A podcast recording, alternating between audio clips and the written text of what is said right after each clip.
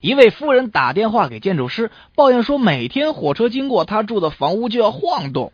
当建筑师来调查情况的时候，夫人对建筑师说：“我根本不会骗人的，等火车一来你就知道了，简直可以把我从床上摇下来。不信你就躺在上面试试。”建筑师接受了这位夫人的挑战。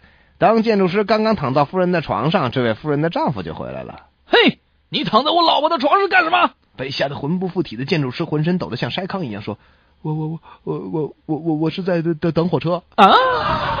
有一位先生给医生打电话：“大夫，好像我的儿子得了猩红热呀、哎。”“哦，我知道了，先生，你得把他隔离，别与家里其他的人接触就行了。”“可是大夫，我儿子在隔离之前吻了家里的女仆，太不幸了。”女仆也应该隔离了，但是在不知情的情况下，我又吻了女仆。哎呀，那就不好办了，你可能也会被传染了。是的，我的确很害怕。后来我妻子回家以后，我又吻了她一下。什么？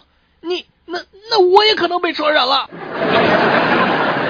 有一对年轻的恋人坐在公园的长椅上，相互相思的凝望对方。姑娘对她的男朋友说：“哎，阿美，你能告诉我你正在想什么，我就给你十块钱。”小伙憨憨的对姑娘说道：“呵呵，我正在想，嗯，你能给我一个亲吻吗？”这个时候，姑娘红着脸吻了小伙子一下，然后接着说：“我再花十块钱买你现在的想法行吗？”